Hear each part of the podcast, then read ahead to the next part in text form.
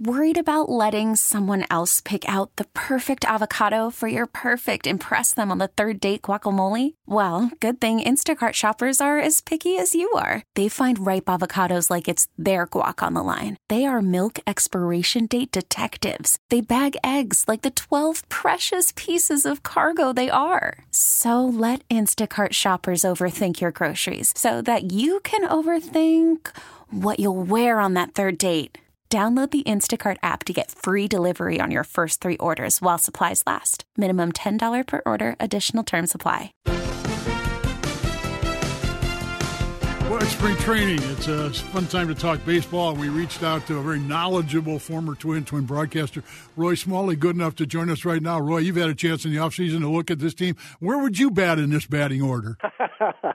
yeah, yeah, I don't know. Not at your make, current age, but at your prime. yeah, don't, don't worry about Button. I don't know if I'd make this club. I got to, I got to tell you, this is uh, this is an awfully, awfully potent uh, offensive uh, uh, lineup, and it, it, with the uh, addition of of Donaldson, uh, there are so many ways that Rocco Baldelli can go. Uh, against right-handed starters, left-handed starters, protect against relievers in the lineup. They're they're just a and all these guys can hit. So it's going to be pre- it's going to be pretty fun. Roy, do, do, players enjoy that? If you, you know, you always talk about clearing your mind to hit. And one of the things this lineup does is you don't have to think a lot about, you know, hit and run and uh, uh, am I going to bunt him over, all those things. I mean, you can pretty much come to the ballpark and think, I'm, I'm going for it. Does that change your mindset? You know, I think what um, it's a great question, actually, but I, but I think that uh, it, it, it might it, it might uh, simplify things a little bit for um, you, you know for the players. But the main thing about that, to your point, is that uh, everybody one through nine, or actually you can go one through twelve. I mean, it, it, whoever is in there, uh, everybody looks at everybody else around them and says, "Hey, man, these guys can hit, and I can hit." And if I don't do it this I'm going to go up and do my thing. If I don't do it, you know, the next the next guy probably will. And I I think the combination of the excitement of being part of a lineup like that is uh, lends itself to to real success, but also the uh, the knowledge that uh, nobody has to carry the club. That there'll be you know any number of guys at any given time that uh, will step up and and uh, do big things. That's a huge confidence builder as well. So I mean I, I think that from an offensive standpoint, uh, the the the mental part of the game has has gotten a, has to be a, an awful lot simpler and, and easier and, and positive for these guys. Roy, you watched this team very closely last year, and if they had some deficiencies, they won more than 100 games. Defensively, they were okay, a little below average in several categories. Talk, if you would, about what the addition of Donaldson at third and a healthy Buxton in center will mean to the defense. Well, I mean, it, it maybe half again better, or maybe twice as good. I mean, it, there's there really is is uh, it, almost it's almost impossible to quantify uh, what Byron Buxton means uh, to the club. Uh, the number of outs that are that are saved, the number of extra base hits that are that are saved, uh, all the things that he does. I mean, he's in my view the um, when he's healthy and he's the best center fielder in the game. And you talk about being strong up the middle, and you know to have that much better in center field uh, on your team uh, than uh, than most everybody else. It, it, it's meaningful. It, it, it's significant, and and that will change things. Having Donaldson at third base uh, immediately makes uh, the uh, left side uh, again half again, maybe twice as twice as good. And I, I think that uh, Jorge Polanco will continue to improve it at shortstop, and I think with Donaldson at third base, uh, Polanco's offensive ability, the combination of what uh, what he does offensively and, and defensively is is going to be plenty good enough. I think the interesting thing will will be, um, speaking of strong up the middle, it, the emergence of Luis Arraez uh, at second base and how how good a defensive player is he going to be? Uh, we know what he can do offensively. We at least we know what we're expecting him uh, to do. Maybe not hit 350, but but this young guy can uh, can get base hits, and we know what he can and take tough at bats. We know what he can do. I think he's a little. I think we're a little bit uh, unclear yet about what his defensive upside is at second base. So we'll be we'll be watching that too. Do you think this infield will be better than it was last year? I oh I definitely uh, I, I definitely think it'll be better. Sid, it's um, you just the addition of Donaldson at third base. There are more plays uh, critical to a, a team's defense on the left side of the infield than there that there is at uh, than there are at first base. So uh, moving Sano to first base, it, that's going to be a little clunky too for a little bit. You know, I I thought uh, that uh, last year. Uh, the uh, C.J. Cron did a, an admirable job, uh, uh, admirable job playing first base uh, defensively, and and I don't know that we'll see the same, you know, the same thing out of Sano. I think Sano is competent uh, defensively uh, on ground balls and and uh, and, and all of that uh, kind of thing, but there's going to be some some adjustment uh, over time for him playing at first base uh, every day, and and uh, we'll we'll watch that as well. I don't think that's going to be uh, immediately as strong. I may be wrong about that, but I don't think immediately as strong. But the the rest of the infield, with the addition of Donaldson, I think makes uh, makes the infield better than it was last year. Roy, this whole thing with Houston and uh, you know stealing signs and all that, how does that play out inside different clubhouses throughout? Will there be a lot of conversation? Will guys be saying to their starting pitcher, "Hey, take him out," whatever? What, what do you think? That how does this evolve?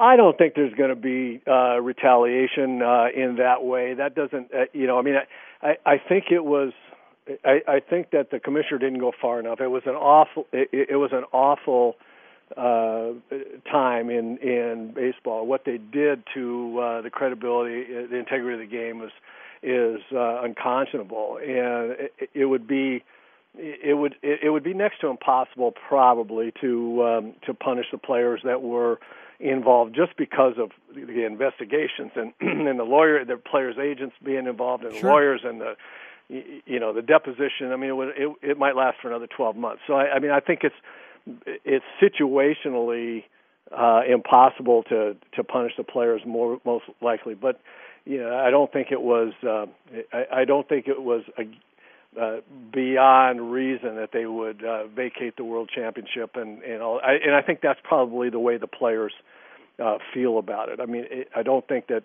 that pitchers are going to. I, I, think it's unlikely they're going to start drilling Houston Astros uh, players. I, I, I think everybody everybody hates it. All the players uh, hate what uh, what was done, and uh, wish that more had been done for for punishment. But I think it, more to the point, maybe it's going to be interesting to see how, you know, if I were a pitcher, I, I, I would I'd want to go out there, jump out there right away against the Astros, and see if they could hit me without knowing what was coming.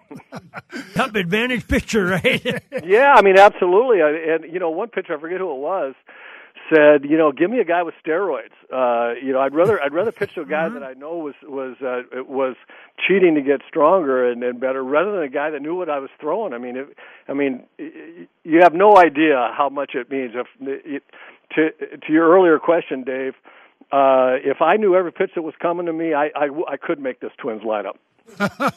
we'll work on that. We just had Falvey on. If in the other sequence, we would have brought that up. You know, Roy, uh, you see it from a unique standpoint because you're in the broadcast booth. Talk a little bit about the production the Twins got from the catching position last year and what Garver's potential might be because in terms of you know what the Twins got up catching last year, it was so far above everybody else in the major leagues, and I don't think we've seen Garver's peak. I, I agree with you. I don't think we've seen uh, his peak uh, at all. And what they received last year was, you know, almost unprecedented. I mean, they put up. I mean, it kind of gives you an idea of uh, of how good Johnny Bench and Yogi Berra and and those kind of guys were to put up uh, kind of numbers that uh, two guys, uh, you know, hitting uh, against opposite pitching uh, throwers, you know, right against left and left against right. I mean, it, it kind of gives you an idea of uh, how good you know catchers that were you know played 140 or 50 games were in, in uh, back in my day. But uh, what Garver did, uh, the the improvement that he made uh, is is remarkable and looks very real to me. And and now I think for him the next step is um, going to be continuing to gain the experience and knowledge of the pitchers and understanding what to do and, and what he wants to do with his swing in different situations against different pitchers and I, I think I, I think now it just gets it gets better and better and I and I think the the the real danger uh, back to uh, actually back to your your comment earlier about it, things being in, in people simpler in people's minds. Uh, you know, he's such an offensive uh, threat, and and he loves it so much. Really, for the Twins, you know, he needs to continue to get better and better defensively as well. And I, th- I think, you know, that's the one thing uh, that uh, that I'll be looking for this year. I expect him to be good offensively, uh, and uh, I I hope that he can just uh, get better and better defensively as well. He has the tools to do that, and I'm not denigrating his defensive skills. I'm, I'm perfectly happy with how he catches given his uh, offense. But I think there's, I, I think he's got um, the ability to get even better defensively. Do you think that young second baseman can hit like he did last year? Well, well, that remains to be seen, uh, Sid. I would, I, I mean, he came up and nobody nobody knew him, and uh, he he does a, a couple of things exceedingly well. One is he he only swings at strikes. It's remarkable the pitches that he's able to, to take and and and not get himself out. He only swings uh, at uh, at strikes, and he has an incredible ability to uh, get the big end of the bat to the ball on a consistent basis, no matter if it's right-handed or left-handed pitchers, or or what the what the pitch is. And so uh, he waits a long time. He watches the ball a long time and has a has a very short, quick uh, stroke that uh, enables him to get the big end of the you know the good part of the bat to the ball a, uh, a lot. I speculated last year that uh, what is gonna was going to happen uh, was that pitchers are going to start trying to pitch him inside and up in the strike zone. And the reason I said that is because when a guy uh, waits as long as he does, inside pitches are going to give him a little trouble because you have to be earlier in the contact in the zone eh, on inside pitches than uh, than anything anywhere else. And so, and sure enough, toward the end of the year, they started pitching him inside and and up a little bit, and it gave him a little bit of a, a little bit of trouble. But he handled it pretty well. And the good news about them potentially finding the best place to pitch him is that you've got to be really, really good. You've got to be able to throw it right there because if it's just inside, he's going to take it, and now you're ball two, and he's he's back in charge. So I, I expect that he's going to be a very good offensive player. Whether he can hit 350 for a full season, I mean, I'm not going to.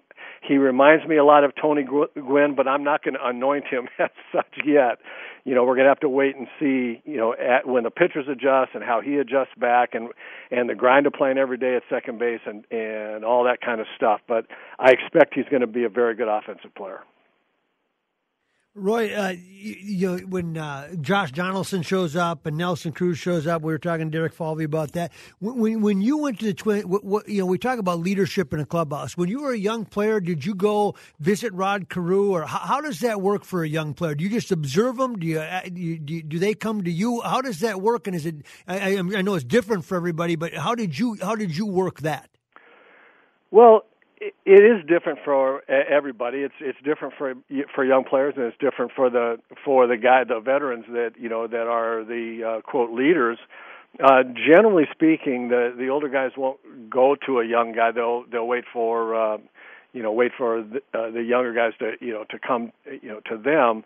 I think the biggest uh, the biggest advantage uh, for young players is just being around those kind of guys every day and watching what they do, uh, watching uh, what they do to prepare themselves to play, watch how they they practice, uh, watch their attitude in the game from pitch to pitch and at bat to bat, and how they handle adversity, and uh, how they're able to uh, you, you know let adversity and let some bad at bats uh, you know fall off their back and and do something big that you know the next time up. And and that's where I think that uh, the leadership really uh, really comes to the forefront with with younger players. And I think we saw that I, think we saw Nelson Cruz's impact on everybody the whole lineup uh, you know last year. It was not just his uh, you know his presence and it, I mean it, it was it, it was even in adversity they they watched what he did they watched how he practiced and all those kinds of things. And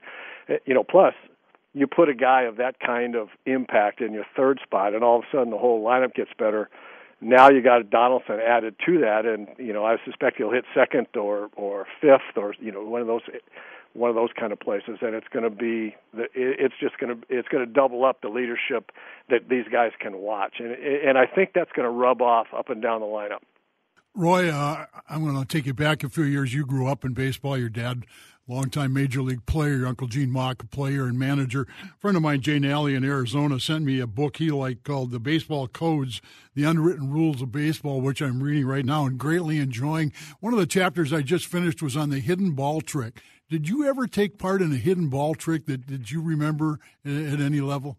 I did. One, I, I got to tell you, uh, one of the, oh gosh, how do I describe how I felt about this? I, we're in Kansas City, yep and um, uh, George Brett's on second base, and uh, I think he had uh, he had just hit uh, a double, and I had known George for a long time. We're both from Southern California, and, and um, you know, I was uh, I was li- in the off season. I was living in Manhattan Beach, California, and he had he had grown up not far from there. But he and his brothers had you know were, were buying property all along the beach area there in Manhattan Beach and Hermosa Beach, and and he stopped by. He would stop by where I was uh, living in Manhattan every once in a while, and so I mean I know I'd known George. We were very, we were we were very friendly as competitors, and and uh, it, but this particular day we're in Kansas City in his home ballpark, and he had just hit a double, and the ball came in to me, and I noticed that I didn't really think that he was uh, paying attention to where the ball was.